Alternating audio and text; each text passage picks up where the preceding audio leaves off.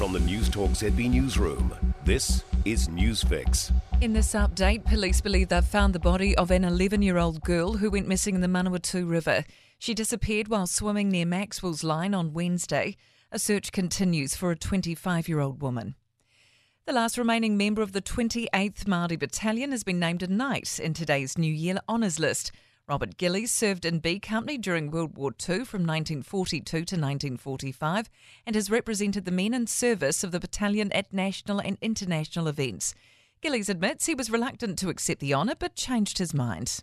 Well, they said it was for the for the battalion and their families and the Maori people as a whole. High vaccination levels will help if Omicron spreads. There are two cases of the variant confirmed in the community.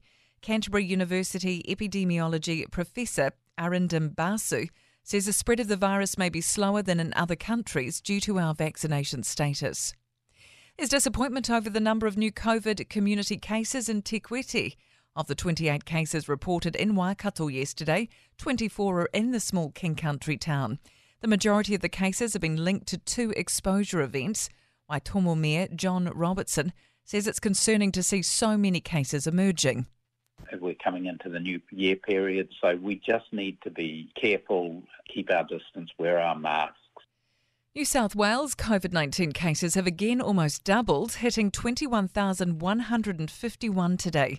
There were around 12,000 yesterday, up from around 6,000 on Tuesday. Six deaths have also been recorded. 763 people are in hospital and 69 are in ICU. St John is bracing itself for what could be its busiest New Year's Eve on record. The highest demand for the ambulance services typically tonight between 10 pm and 2 am. Ambulance Operations Deputy Chief Executive Dan Ohs says this year it comes on top of COVID, impacting their planning. And that's news. In sport, Chinese authorities have banned footballers from getting tattoos and instructed inked players from the national team to remove or cover them up set what's described as good example for society. Body art goes against Chinese social traditions, where it was historically used to denigrate ethnic minorities, punish criminals, and brand slaves. Tattoos are also seen as a snub to the Confucian values of avoiding injury to the body.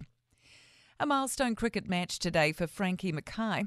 The Canterbury Magicians skipper is playing her 100th T20 game for the province against the Central Hinds in New Plymouth. The hosts are 29 for 3 in the eighth over. And two time world champion Gary Anderson is through to the quarter-finals of the World Darts Championships in London. He's beaten another former winner, Rob Cross, in a deciding seventh set at Alexandra Palace. And that's sport. For more news, listen to News Talk ZB live on iHeartRadio.